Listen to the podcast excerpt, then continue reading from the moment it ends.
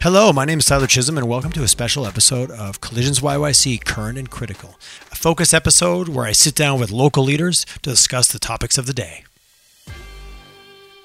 I find myself yet again having a good old fashioned chat with Mr. with just Mr. Tim Rahilly. How are you, Tim?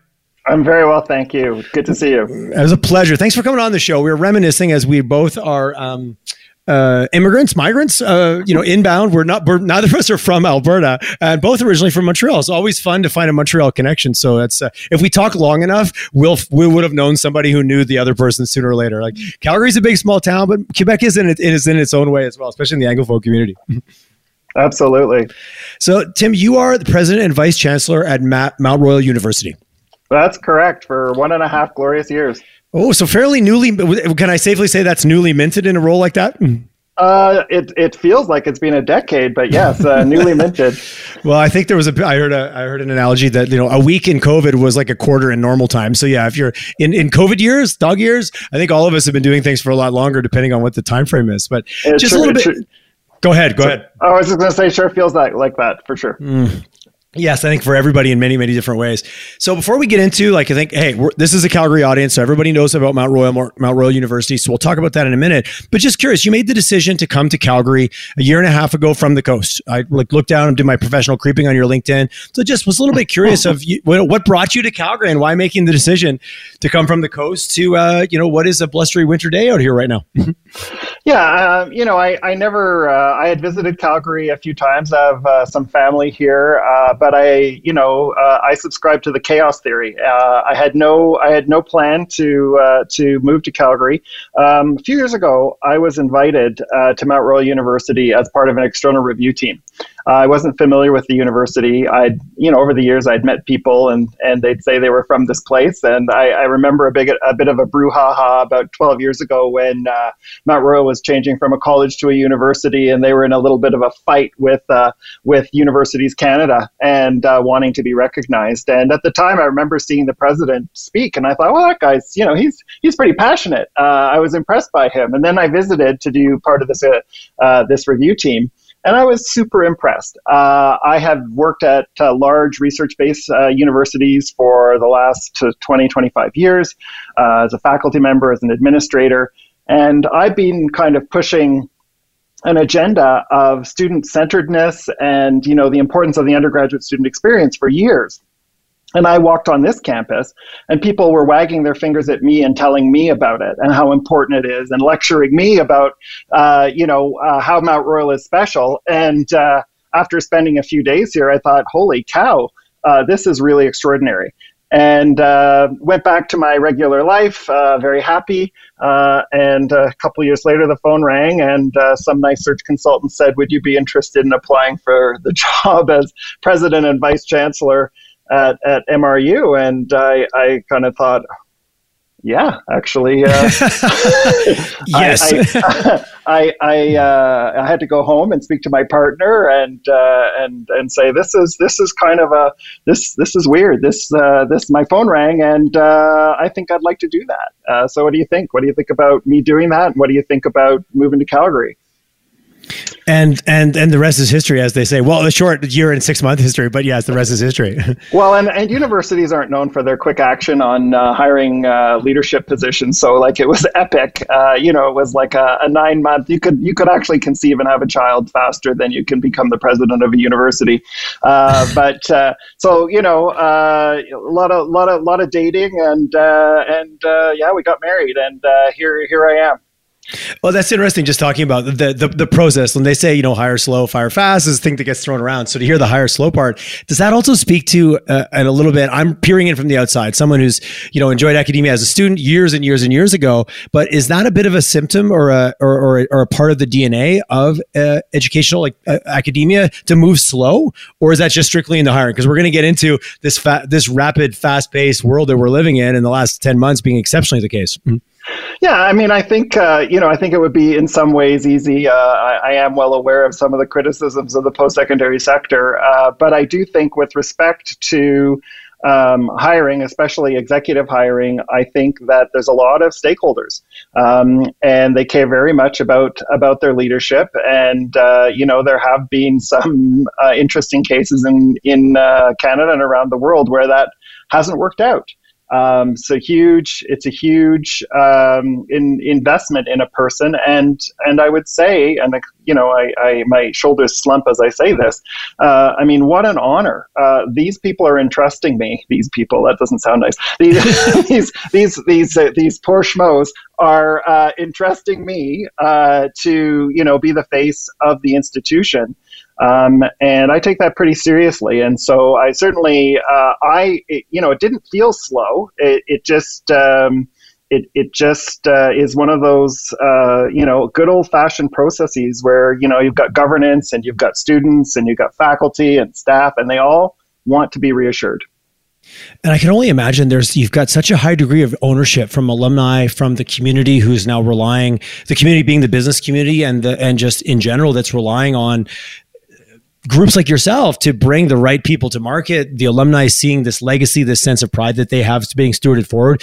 It feels like you got a lot of optics on that on that role. You're not like uh, just a CEO who comes like there. There's more to it, and honestly, just a CEO. Again, we're, we're stepping on our words here today.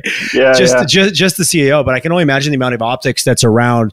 And is I can't. You kind of still blow me away with it was 12 years ago that they switched from a college to university. That feels like it was like a few years ago. Yeah, no, it was 10, uh, but it was the part of the part of the dialogue uh, oh yes, be, yeah. before that. But you know, I have a whole little kind of comedy routine that I do uh, for our, uh, our, our new board of governors members, where I talk about the analogy because a lot of analogies are made between the post-secondary sector and the corporate sector, and uh, so you know, I talk about you know this notion of running a store. So imagine you know you're running you know uh, you know Hudson's Bay or something like this. You know, does it map on? Well, you know, in the university absolutely everyone thinks they get a vote. I mean, essentially, you know, your your your sales clerks get to say what your product is. They get a vote on what you're going to sell it for. They get to say faculty, you know, the the with regard to faculty, you know, the hours of operation, the alumni. Imagine running a store and everyone who bought something from you then gets a vote in terms of how you run your store. I mean, that's like the alumni, right?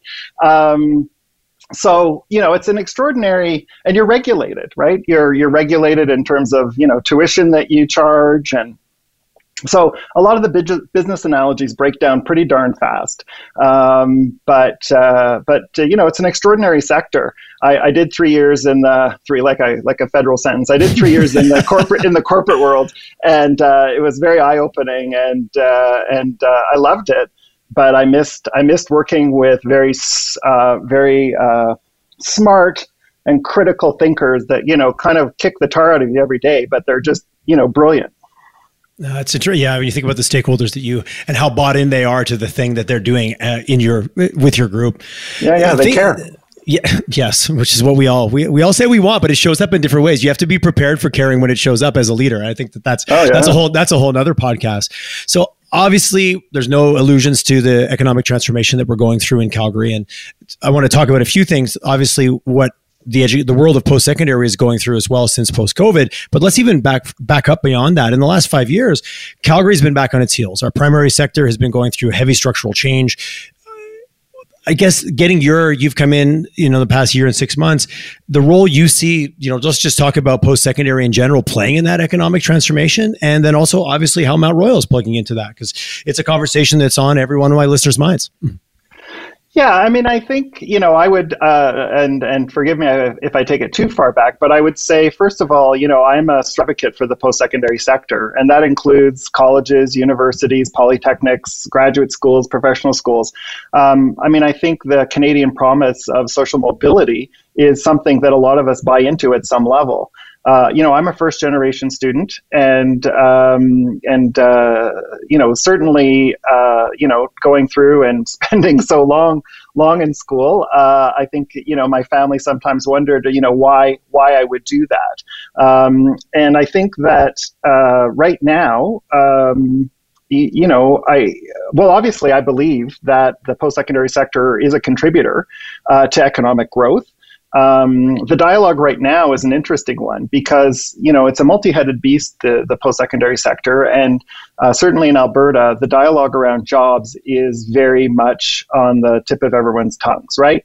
And uh, you know, so and I will never speak against the importance of of jobs, but I do think it's important for us to think about the sector as a whole and how each institution contributes to that.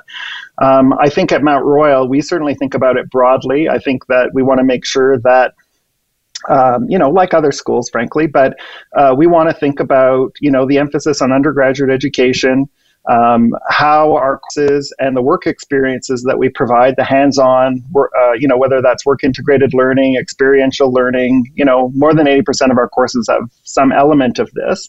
Um, and we want to make sure that we're producing what I would say, I would contrast it by work ready. Uh, people as opposed to a specific job that there's some breadth there that they're somewhat insulated in terms of a fickle economy um, and uh, the reality is that uh, I think sometimes people like you and I need to find our way. Um, I, you know, I did a course correction. I was studying sciences, uh, and uh, that wasn't really uh, doing it for me when I was, uh, you know, a mature eighteen. and making making you know, like, what do you want to be when you grow up? Choices. yeah, exactly. You know, I took sciences because all my teachers told that that's what you do. if you want to work, that's what you study. Uh, so I went to CEGEP and did pure and applied sciences, and I took an elective psychology class. And uh, I really enjoyed the psychology class. In fact, I thought that it was so straightforward. I thought you'd really have to be quite hard. You'd have to work really hard not to do well in that class. Uh, lo and behold, only to find at midterm that people were crying in the hallways because they hadn't done well and I felt it was falling off a log and thought, well, maybe there's something in this psychology thing for me, right? Uh, so, you know, changed that and then spent the next, you know, decade uh, going to school, uh, training to become a, a, psychologist. But, you know, I think that uh, everyone in the sector has a has a path and a journey, um, and I think what we're trying to teach are, uh, uh, you know, specific skills, but also a, a kind of a broad set of um, knowledge and skills that will serve people well for the rest of their lives. And so when we're looking at some of the measures of this, you know, are we looking at what happens the day after someone graduates? Oh, they didn't get a job, or the the the dreaded uh, meme of they're a barista. Um, and uh, and in fact, you know, in many cases, uh, this will be the education that students have this will be it. They won't go back. Uh, and this is the education that they'll have for the next three, four, five uh, decades. And um, and you know the, that education needs to give them some some learning skills, some transferable skills, a framework, um, hopefully a passion for learning, a regard for their fellow citizens, and uh, and hopefully, you know, if they need to retrain, it's in very specific areas. Um, and we, we as an undergraduate institution also you know our students go on to grad school and professional schools and and uh, and you know I, I would if I were working in another school I'm trying hard to recruit our students because I think they're they have experiences as undergraduate students that certainly in my experience I didn't get till I was a graduate student because I went to big big big schools like McGill Right. That's so interesting. I love that just, you know, you were, you know, you, your background being in research based universities versus use the term work ready, which I really appreciate. And I think also resonates with the practicality of some of the challenges we're having in, in, in Alberta right now. So as an, as a school, uh, do you guys i guess how do you delve dovetail into what the needs are i guess do you i guess getting more of an understanding of looking at some of the you know rapid digital transformation that we're going through, some of these yeah. deep skill sets that are being missed right now in organizations. Like, yeah, we want to do this, but man, we just can't find data scientists or we can't find X. How much of your of what you do from a directional, like what's happening next year, is is ingrained with what the gaps legitimately are? And I'm going to say now. That's the challenge. We're talking about three years from now, but the problems we're dealing with are, are immediate when it comes to skill gaps in Alberta. Yeah, I mean, I think we want to be responsive, obviously, and I think uh, you know, I think uh, employers and government and parents and students, who some of whom are borrowing money to to get this education, expect us to be responsive. There's no question about that. You know, I think that um, people often think about what major they they are in, um, and you know, are you a you know a STEM graduate? Are you studying engineering? This is what we need. Uh, and and while those things may be important, I don't dispute that for uh, Uh, on the whole, I think that uh, where we're going, I think, as a sector, and I think where society's going, is the fact that we're going to have to have these skills embedded in everything we do. So when we talk about digitization, not everyone's going to be a computer scientist or writing apps, right? They are going to be business people. They are going to be, um, you know, working in social services. They are going to be nurses. They are going to be social workers, and they are going to have to work in the world that we're living in. So, you know, what can we embed within their their uh, education that will help them for that and help the sector? And uh, you know, how can we uh, do that in a way that um, you know there's kind of a reciprocal uh, benefit, uh, both for a particular discipline as well as for the individual who's who's studying in it, right? So at, at Mount Royal, and I don't mean to keep, you know, uh, you know, I guess I'm supposed to, by definition, be a, you know, the, the chief cheerleader for Mount Royal. Um, but I think I think lots of schools are trying to do this. We do it in a particular way that I think is is pretty cool. But um, you know, I think we've you know when you look at we have a very popular nursing program, and uh, so you could say, you know, why would you have anything in a nursing program that isn't nursing skill based? Um, but there is still value in making sure that people who are studying in a program like nursing or education or social work or uh, you know, uh, or doing a, a, bachelor of science for that matter, you know, people who want to be a biologist, you know, that they have some core element there uh, that really helps them understand the world and contribute to it and uh, aside just from the straight skills associated with their with their uh, discipline or their program of studying. I, I, appreciate what I'm hearing you loud and clear of like bu- building better humans, setting people up for success with a more of a balance. You know that over specialization can can create gaps and blind spots in other areas that you don't even realize if you just keep the blind if you keep the blinders on. Well, and I think if we look as a sector, right? I mean, you look at who's coming out of various programs, various schools, various programs. The reality is, I think if you're an employer, you know, I don't think they necessarily want everyone out of one program from one school. I think they want some people who, who you know, are bringing different experiences. I think that's actually, uh, you know, a good risk mitigation strategy and probably really good for the team. Yeah, so increasing diversity to avoid blind spots and to increase your perspective as an organization or as an executive team, that's a competitive advantage because if you don't have it, it's exactly the opposite. Mm-hmm. Right, right. Yeah, I, so I never studied law. I never studied accounting, and and believe me, you know, I am absolutely an amateur lawyer and accountant. In my job, I have to be. Uh, right. Yes, so I yeah, those, the business generalist. yes, absolutely. Right. So I learned those skills from people who who you know, and and you know, I find myself in conversations where someone says, you know, I need to amortize something, and you know, well, you know, the rule about the rule of amortization. Well, actually, I don't. Uh, can you let me know what that rule of amortization is? Uh, and thank God, you know, you know it, and you're you're certified. Uh, and uh, but uh, you know, let's uh, let's uh, think. I also it might not be as specific as amortization, but I like to think I bring a skill or two to the table as well. Tim, don't you love getting a little bit older when it's okay to say, oh, wait, a, wait a second. I know I actually don't know what you're talking about. when I was younger, I was maybe not as quick to put up my hand and go, yeah, obviously. And then I'm like, I have no clue what's going to get yourself way down the rabbit hole of trouble. well, when I was 20, I knew everything. Uh, right? Uh, funny I, how, I, yes, yes. Mm-hmm. Right. I, I thought I knew everything. And now that I'm in my mid 50s, I'm like, holy moly, I have a lot to learn. oh, humility is a, a, wonderful thing. Yeah, absolutely. So, speaking of humility, your industry has been taxed. Like, let's talk about uh, education as a business.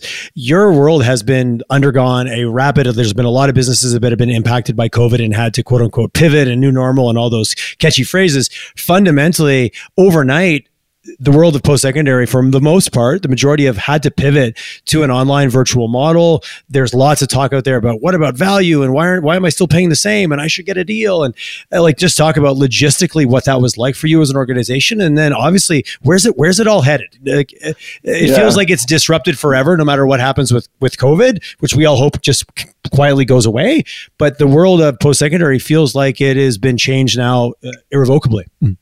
Yeah, I mean, I think I think uh, part one of your question is a little easier to answer than part two. But yeah, part, I, I, threw like six things in there. I realized. Sorry. Uh, you know, part one is you know I I uh, I think that you know I remember uh, you know post traumatic stress and everything. I remember March very well, and uh, and you know I think we had a full moon and uh, a stock market problem and and and COVID and uh, uh, I mean, we had been all, I think, paying attention to it and, and, and hearing about it. I was traveling, and uh, you know, I was wondering when I landed if I was going to have to to quarantine. Anyway, um, you know, suddenly we had to pivot, Um, and uh, I'm pretty sure that if I had come to Mount Royal University in uh, you know January and said, "Here's an idea, let's put all our courses online," uh, they would have run me out of town with uh, tiki torches and sticks and beat me to a pulp, right?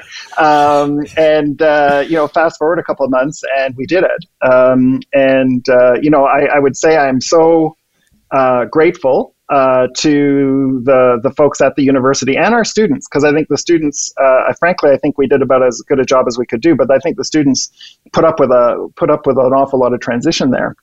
And the good news in that first semester was, you know, we had intact classes. They knew each other. Mount Royal is known for its smaller class size, and and so you know, I, I think that you know the cohorts and that was all set. And so I think that going online, pivoting to alternative delivery, um, meant that you know those kinds of supports were in place. And I think faculty did an incredible job of using the technology we do have, as well as following up with others and doing kind of uh, follow-ups outside of class and you know Google Chats or whatever they were doing.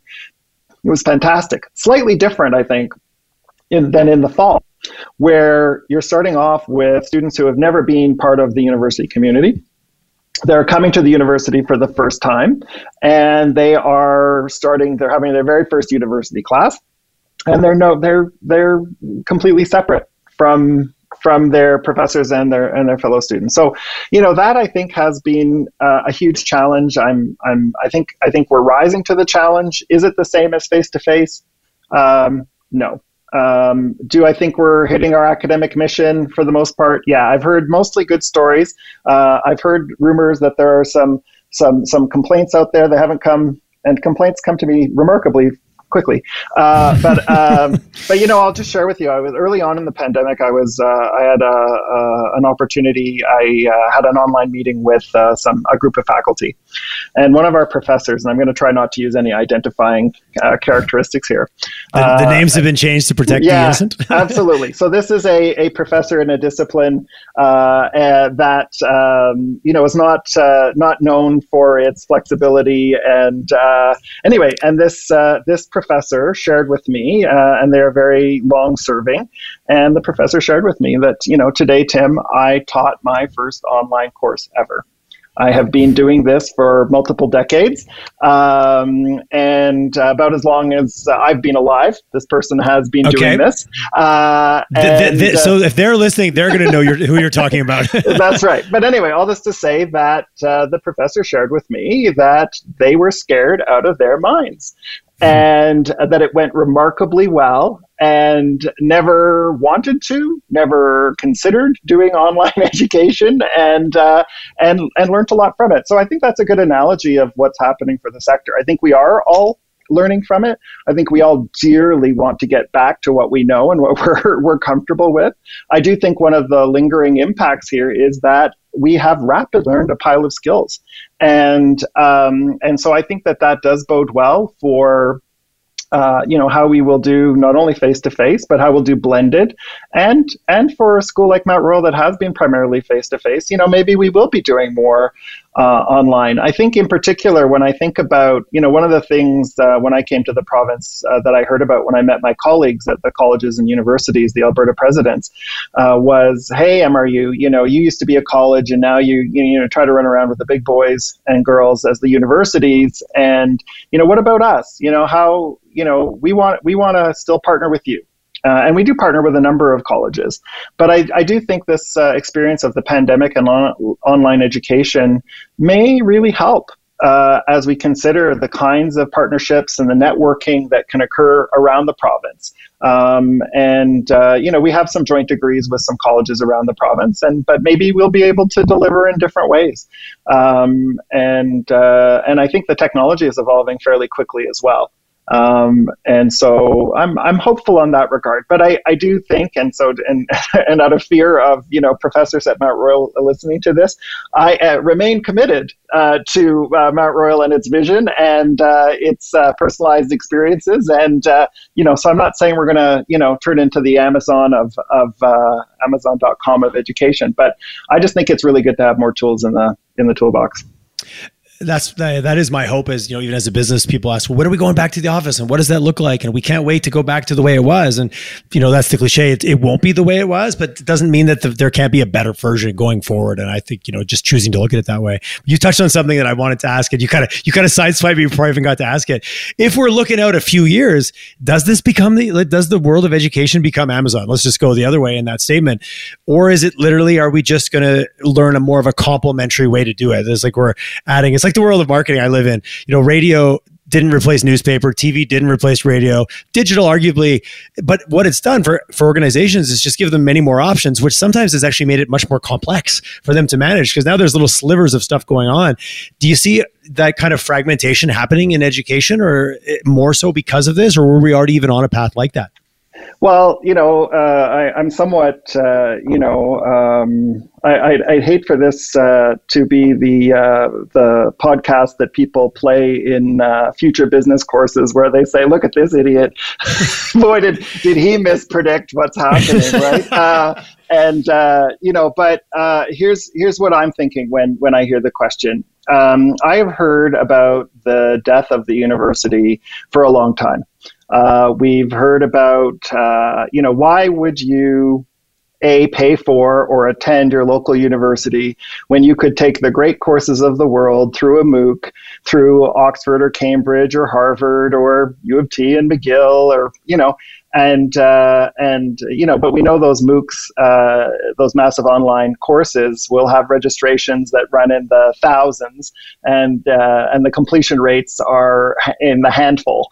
Um, and uh, so that, that, that's that. the interesting statistic to talk about there. Actually, that's the KPI you need to be looking at. right, and then we ta- we we hear about badges, and we hear about um, you know this notion uh, private companies, uh, whether that's the Google world or uh, you know, and there's no question that there has been a, a massive growth in private providers in the post secondary sector, including at the graduate and professional level, uh, like we haven't seen um, I don't think we had seen in the previous decades. So, you know, I, I think that what I would uh, what I would predict is that we see absolutely an influence from the experiences that we're having that I think the post secondary world has always had. Post secondary had huge influences from the depression. Um, you know, the the post secondary system in Canada grew massively after World War II because of the number of uh, soldiers who went to to work uh, to uh, school um, I think that the pandemic absolutely is going to leave an impression and a footprint on the post-secondary on the sec- post-secondary world, and it probably should. Um, but I don't predict the demise uh, of it, uh, and um, and I don't think that, as others have predicted, that universities are going to turn into you know large warehouses for wealthy kids, while the uh, you know why the regular kids go get their badges from Google um, you know, I, I just don't see it. I, I think there, I think that people inherently, even when we're having the dialogue about jobs or people question the public investment in education, I think inherently at some level people know there's value in the system. Hmm, interesting. From a from a global perspective, I know you know just doing some research even for the show, thinking about the amount of foreign students that came that have come to Canada and see this as a kind of a beacon of of a place to come to get their education that's economical and to have a Canadian experience. Obviously, COVID that feels that might be a short term. Like from a from from the position of you know Canadian education on the global stage. Uh, kind of th- thoughts on that, and I'm, I'm wading into territory where I don't have a lot of background understanding right. in this, but looking at it as a potential market, net new migration to Canada and bringing smart people here, and then hopefully keeping them here. To me, it feels like a great strategy for the road ahead.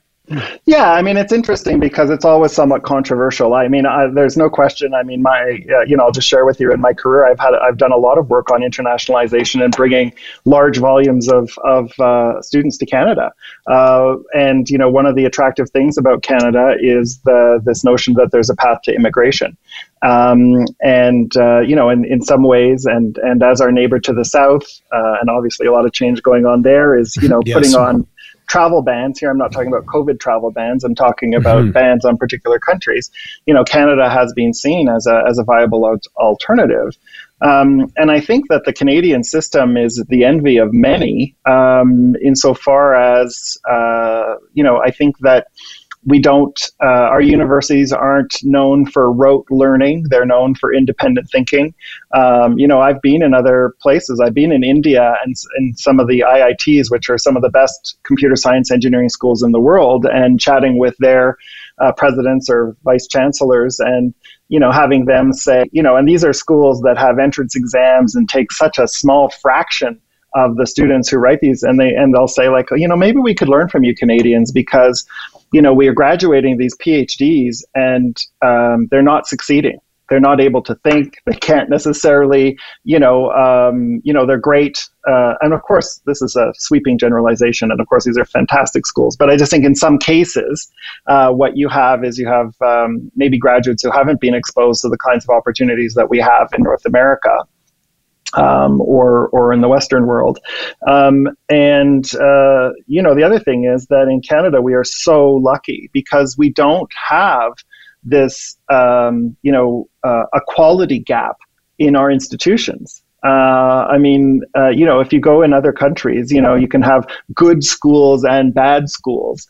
Um, and in Canada, we may have some tremendous differences in reputation uh, of schools. But in terms of actually what people learn, uh, and the quality of what they're they're learning. It's you know the the difference between between schools is is really uh, it's it's not huge. That's interesting. Different cultures, maybe different slight angles and ways of doing things.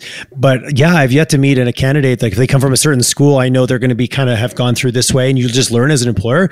But no one, I would say, I'm like, oh, you had a bad education. It's funny that hasn't even crossed my mind. As a, I guess I just took it for granted that there is a certain standard of quality that exists here.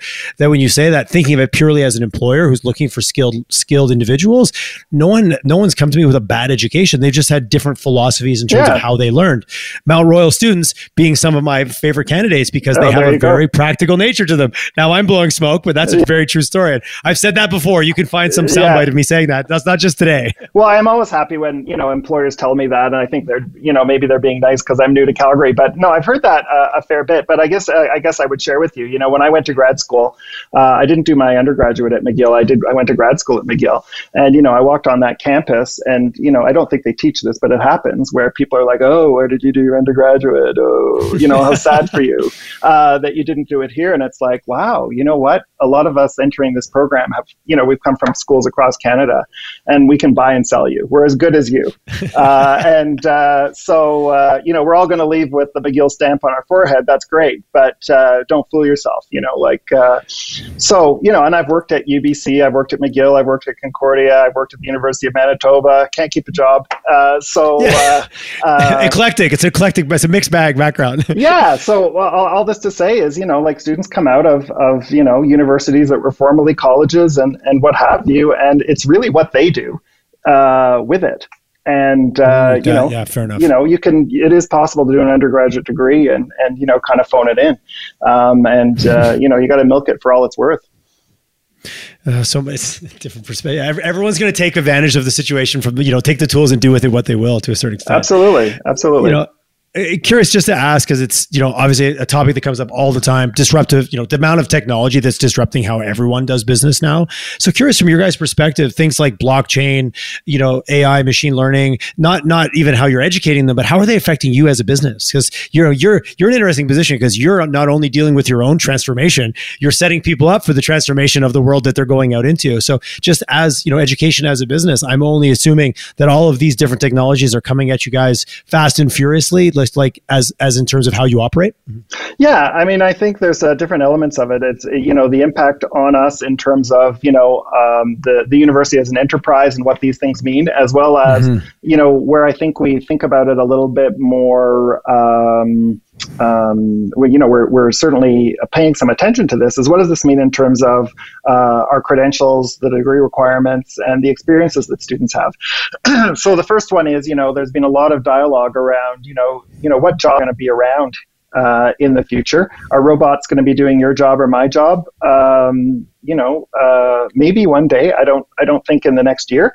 Uh, I'm trying to make it. I, th- I, think we have 12 to 18 months at least of a runway. yeah, I'd, I'd like to make it to you know be pensionable before a robot takes over. Uh, but uh, but definitely, you know, the the impact of AI means I think, you know, the what I said to you before about this notion of broad skills uh, essential skills. Um, you know, and uh, the World Economic Forum has some wonderful publications on this. The, the chartered banks in Canada have put out a number of publications. Uh, Royal Banks, Humans Humans Wanted. Uh, these are great uh, things, I think, because they talk about you know what are the things that are on the upswing and what's on the downswing, and you know the ability to communicate, the ability to work in teams, the ability to think critically, you know, those things are, are probably, you know, those influence us greatly. Uh, in terms of what we're doing, right?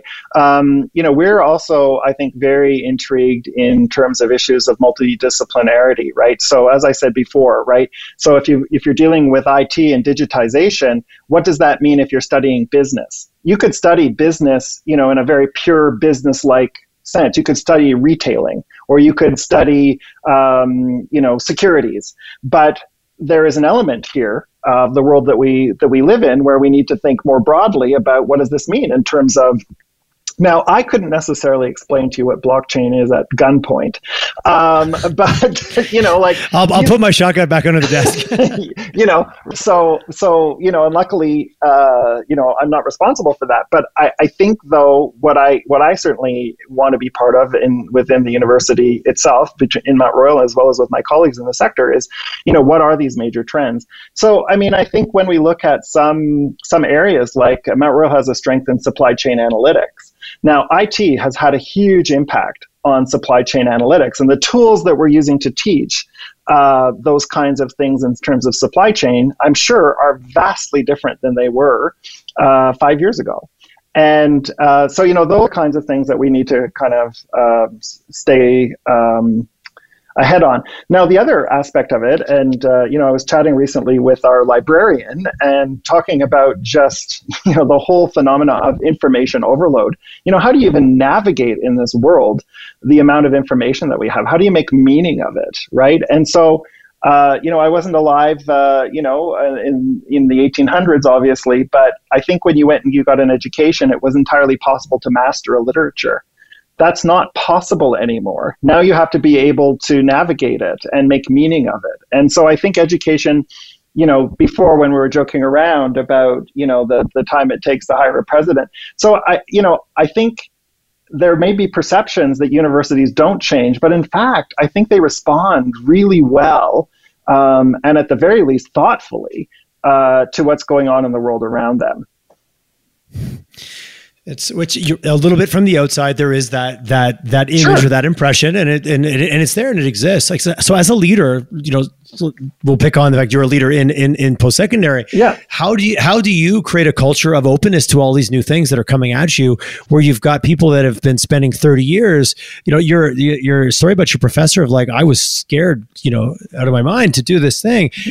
How do you how do you as a leader foster that openness to like it's okay that you've been doing for something for 30 years and all of a sudden you feel like you don't have the answers because that can be that can be really soul crushing if you're that individual. Hey, we've all had those little mini moments, those little mini yeah. moments of crisis where you're like, whoa, I don't have a clue what's going on, but heck, please don't anybody like imposter syndrome. Please don't let anybody find out. When you're a leader in a, in a role of education, that's a pretty tough paradigm, even though you're still human. Like let's not let's not devalue that. Well, you know the thing, you know, I think the good news is that uh, certainly the faculty, students, and staff at, at Mount Royal look to leadership all over the place, not only to their own president, and they're very influenced by business leaders. Uh, they're very influenced by, you know, we've got some great people in Calgary. Uh, we've got some characters characters. We've got some very well known leaders in Calgary, uh, some of whom you've had as uh, guests. And, uh, and so, you know, I think they're influenced by all of that. So I think that, you know, for me, uh, my particular brand and spin on that is to try to bring a certain human element to this. Um, I don't, for a hot second, as a president, think I've got it all wrapped up. I think we do have to demonstrate, especially in the midst of COVID. I mean, I believe this before COVID, believe me, but uh, we have to we have to be able to talk about vulnerability. I think we have to be able to be compassionate. Um, and I think if people, you know, it's a hard time. You know, like uh, at the university, we've had to lay people off. Uh, you know, we've got some real financial pressures, and uh, you know, I'm surprised that you know. Um, you know, when I appear at a town hall meeting online or when I'm walking down the hallways on campus, people don't kick me, right? Because every time they see me, it's it's generally not great news. Um, You've got the the sickle and the and the and the cloak. yeah, you know, and, that's not that. No, that's tough as a leader. It's not. I mean, it's not all glamorous. Like it's like it yeah, looks like in the brochure too. Yeah, yeah. Well, I've got this fancy robe and hat, so I just wear that when I'm feeling low, and uh, put on put on your power put on your power suit, Tim. Absolutely. put, put on the gown. Uh, yeah, no, no. I mean, I, I think that I think that um, you know my message these days is really you know trying to reiterate to people because I think sometimes people are forgetting we're going through a pandemic. You know, it's like, oh, it's the third week of October and it's a Friday, you know, this is due and it's some mundane thing. And it's like, really? Today? Like in the midst of this? We got to do this silly thing? Um, so I think that's tough. So I think my message is really one of compassion and, and one of gratitude. And I think that's how you you know, people have to, you know, in some ways you can ask them, uh, you can show them, uh, but they have to figure out some of these things for themselves. And I think where we are right now in the pandemic, frankly, is we're in this kind of, uh, we all kind of took a deep breath in March. Uh, kind of let's kind of hunker down and hold on for dear life. And now we're getting tired um, because we're looking at the snowfall in Calgary and we're thinking, oh, holy moly, right? Like it, it might be a while before it's warm again and we can go outside and, you know, so it's a bit of a it's a bit of a tough time. So I think it's really facing a little bit of this of this uh, this this reality that you know we will have to sometimes do things differently, and it is very uncomfortable. Um, and who thought that you know coming to work might be interpreted as risk? right and and now people are like wow you know if i take the bus i'm exposing myself to risk and um, you know, and and I would say that people are learning and beginning to deal with a certain amount of of that apprehension, um, and others aren't. And so those who aren't are watching those people going forward, and you know that's kind of how how this kind of learning happens. So um, I kind of went off there on a little bit of a wild goose chase, but I mean I think with respect to change in in in in general and change in the post secondary world, uh, you know, some of these things happen uh, to us, and some of these things we participate in, and uh, and and I think right now we're we're really doing both. Uh, there's a few things like that rapid transition onto online education had to happen. Um, it had to happen for us to be able to fulfill our obligations to our students. It had to happen so that we could keep our doors virtually open. Um, but then a pile of other stuff came out of it. And people did that kind of on their own pace and in their own way. And the way one person does it isn't the way the other person does it. And there's a bit of a community forming to say, well, I did this. Oh, how did it go? And, and, and, you know, people are learning from that, right? Um, but it is. There's there's, I mean, there's been some great things come out of it. To your point, like to you know that sense of you know it got done to us, and then we took a little bit of control. But I also do agree with you loud and clear. We kind of made this agreement, like okay, we'll buckle down, but enough already. And I think that's where you're getting that real fatigue for sure. And it's it's starting to grate on people, especially as the weather has changed. It's amazing yeah, the impact that yeah, can yeah. have. I see it in my email, right? I mean, the emails I get, it's you know they might as well start with like you stupid bastard. Um, I mean, you know, like. like that's just the opening, Uh, you know. And you know, uh, you're probably going to get an email now specifically in brackets because of that. Just so you know, I heard you were okay with this title. yeah, exactly right. And and people, you know, for the most part, and I have my own, you know, finite energy stores but for the most part i try to look at that and understand you know these people like man like this really like if you're 18 right now and like this sucks this yeah, you've, you, you, you, are get, you're getting kind of ripped off in real time. Yes, yeah. Mm-hmm. Right. And if you're, if you, you know, if you graduated from high school in 2020, you know, that sucked. And, and, uh, you know, if you're a, a, you know, a young faculty member who started, you know, you really love being around young people and, you know, you're not having the same experience. And so, yeah, you know, uh, you know, I, uh, all I can really say is, uh, to the folks here and at other institutions, you know, and, one, you know, I think all of us are very grateful for whatever what everyone's doing. Two, it's uh, in light of what's happening in Calgary and around the world, and and you know the issues we're facing is how how lucky we are. Even if we're not feeling lucky, we, we are pretty lucky. Um, and um, you know, a lot of a lot of folks in in in Calgary are are uh, are having a hard time. Yes, this was an unfortunate, you know, left hook, right hook, uppercut, elbow, kick in the groin or wherever. you know, the last five years has been challenging, and you know, COVID COVID came on top of what had already been a, a, city that or province that has certainly been back on our heels for a long period of time. Well, and I think that you know, I my own experience of transitioning to to Calgary has been great. People have been very kind to me. People have been very welcoming. I I, I, I kind of I thought it had something to do with the position I was occupying, but I find this even when I'm at the supermarket or out in public or whatever. People are just really nice here. Um, but you know, in chatting with some business leaders here and and some other others, you know, there has been some boom and bust, and there's been a number of cycles here that haven't happened in other jurisdictions. And so one of the things that I found remarkable was that, you know, there can be a little bit of compassion fatigue. Um, and so you say, you know, this thing happened and it's a bad thing, and they're like, oh yeah, well that happens, you know, suck it up. and uh, and you know, in in and that's that's, just, that's the Alberta bumper sticker right there for sure. Suck it, yeah. And and these are these are great people. Uh, but uh, you know, I think during the pandemic in particular, um, you know, it's not my place to, to to tell people what to do. But if possible, I think yeah, I'm trying to do this for myself. You know, when someone tells me something like that, I'm trying to dig deep and trying to to really think about what they're going through, as opposed to going, yeah, yeah, check out my email you know yeah, like yeah. yes. no you, you, don't want to get the, the, the one-upmanship of like oh you want to see shitty i'll show you shitty. Yeah yeah yeah yeah yeah. Exactly yeah, no nobody nobody wins from that. Uh, interesting just and you know we're getting i appreciate you know, we have a we have a hard stop here. For wanted to wanted to touch on when you look at nationally and you look at you know how alberta how Alberta is being run from an educational perspective in alignment with government. And maybe this is a big one to ask at the yeah, end. Yeah. Are, are, we? Are, yeah, I know, I know. That's a tough one. Uh, I guess are we being set up for success? Is there some challenges there? Because I know I know there is, and I maybe shouldn't have left this right to the end. But I'm like, hey, the one thing we didn't talk about. I'm putting you on the spot. We might have to push pause and put this one for another episode. Well, do you, do you want to wait in, Tim, or do you want to do you want to take the mulligan on this one? no, no, I won't. I won't. No, I, I, I believe in trying to answer things uh, to the best of my ability. You know, um, there's been an awful lot going on. So the context here is, you know, like one of the things that happened was there was a, a big review about a year ago, the MacKinnon report that looked at the costs associated with the delivery of everything in the public service, frankly, right? So there's part of that that um, that talks about uh, the cost of post secondary and the per head cost, and it compares BC, Ontario, and Alberta. And, uh, you know, so there's a strong recommendation there that, um, you know, uh, tuition was capped in Alberta and that uh, there should be a transfer, uh, that the user should pay more and the government should pay less. Um, and, you know, I think that's certainly, you know, students don't necessarily like the idea of paying more uh, and certainly concerned about the cost. And, uh, you know, if you look at some of the graphs around the cost of post secondary, they have escalated over the years.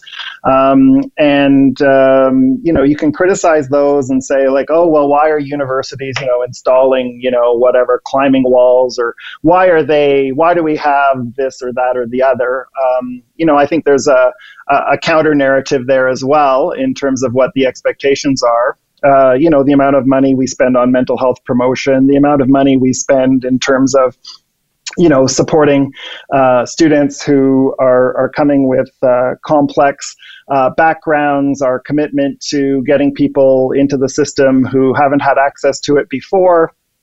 Um, you know, those aren't necessarily those things that are actually propelling those costs. But on the whole, uh, you know, we're we're a much broader business than we used to be. We're not just about lectures and and uh, you know, we're, we're we're we're bigger than that. Um, you know, uh, the good news is, you know, for a school like Mount Royal, like we come in actually very much uh, online with uh, BC Ontario and those figures. Uh, nonetheless, uh, you know, it's it's uh, certainly a big concern, especially as provincial revenues are not doing well in light of the resource economy. So right now there's um, a review, a system review of the post-secondary system called Alberta 2030 and uh, Future of Jobs, and uh, I'm I'm participating as part of that review on something called the Guiding Coalition, along with business leaders and uh, some representatives of, from the sector, including student leaders and faculty leaders, and really asking these these kind of tough questions. Um, and there really are questions around access um, you know, how many post-secondary seats should there be in the province? Uh, what should it cost to go? Uh, what are the elements of quality that we're looking for in our post-secondary sector? And you know, people have shared with me concerns around, you know, duplication. If if a program is offered at Mount Royal, should it be offered at you know, uh, Lethbridge? Uh, should it be offered at MacEwan? Um, and I think that, uh, you know, if there's sufficient demand, personally, I feel that uh, if there's su- sufficient labor demand and there's sufficient number of people who want to take the course, and um, yeah, sure, that makes sense that we would have multiple offerings of that in the province. But some people wonder, why would you do that? Why, why don't we have one medical school? Why don't we have one social work program? Why isn't it, you know, and I think the answer is because not everyone is in those places. Um, I think um, you know the colleges that are located in more rural areas or northern areas of the of the province want to keep their people and want to figure out how to do that. I think that's that's not unreasonable. So I know uh, you know it's not a quick a short snapper. Um, I think there's some really tough questions. I think what's interesting is the questions are being asked in every jurisdiction, and they're being asked slightly differently, and they're being answered slightly differently. So it will be very interesting to see what uh, Alberta comes up with we spoke earlier about jobs and work, and you know when you talk about Alberta 2030, um, we're not talking about tomorrow. And so I think when we have this discussion, we need to think about the jobs in 10 years. Um, and there's lots of jobs that don't exist yet. So we have to have an education system that's going to prepare people for this work. And we don't know what that work is. We don't know what industries are going to be here. And so we need a system that's robust enough uh, to be able to meet those demands. Uh, certainly easy to criticize the system that we don't pivot quickly. It's a fair criticism. Um, uh, but I think that what my, my response would be we pivot in ways that, you know, it might not change the title of the degree, but we absolutely pivot. Um, in terms of, of what's happening within the degree. Um, but, you know, uh, we have a we have a very interesting process in the province of getting credentials approved, and and uh, so we have help in not pivoting quickly. Yeah, yeah, yes, I I understand. Sometimes sometimes roadblocks are a team sport. Absolutely. Yeah, yeah. No, I appreciate it. I sorry, I threw out a big one right at the end yeah, there. Yeah, as, as, as, I was going all, through my mental checklist, I'm like, "Whoa, there's this one that we haven't touched on well, yet." I'd be happy. You know, I think there's others who might as well be happy to chat about this as well. I mean, we, you know, we went from something, you went to something pretty heavy, but you know, I guess what I would say is, uh, uh, I believe, I believe in the system. I believe it can do great things for Alberta. I, I think it has, and I think it will. And uh, and so we'll just have to, you know, understand the the the uh, live within our means to the best of our ability. Um, yes, and that's a, that, that's a tough one for Alberta right now. Absolutely. You know that's the challenge, and and I think I I certainly get that, but I think you know it's it. Uh, it's it's a it's a tough one. I think it's a tough one if we, you know, um, there's some real hard decisions that need to be made. Yes, no, I agree. Tim, thank you. I really appreciate you willing to dig into that one. That was a bit heavy right at the end. that's that's the the one negative side effect of my curious mind. All of a sudden, I'm like, oh wait, I forgot to ask this, and then I'm like, oh, that was a lot bigger question than you just threw out there, kind of in passing. But Tim, I really appreciate the share today and the conversation, and clearly your student centric approach that you you open with that, and I hear that loud and clear of providing an experience that's going to like build better humans for a better future for them and everyone included, and that's no small undertaking. So I say it flippantly and say it very lightly, but I do appreciate that that is a that's a tall order that that you have as a, as a, as an organization to not only feed the needs of of organizations out there in our province and our and our society, but you're these are still humans, and you're trying to give them the best experience possible and set them up for success. That's that's no small no small task. And thank you guys for the work you are doing. I have a, I'm a huge fan of uh, Mount Royal and everything you guys do here in town. Well, thank you, Tyler. I think it's uh, it's a great opportunity to chat with you, and I just you know I'm so proud of of what we do uh, at Mount Royal, and I and I really am for my for the for my uh, sibling institutions around the province. They do just amazing things, and uh, you know I certainly feel that we're part of that uh, that system, and and uh, and we are absolutely committed to the the people of Alberta, the employers of Alberta, and even to the government of Alberta. Nicely said, Tim. I'm going to clo- I'm going to close this on that note. Thank you, sir. It was an absolute pleasure chatting with you. My pleasure.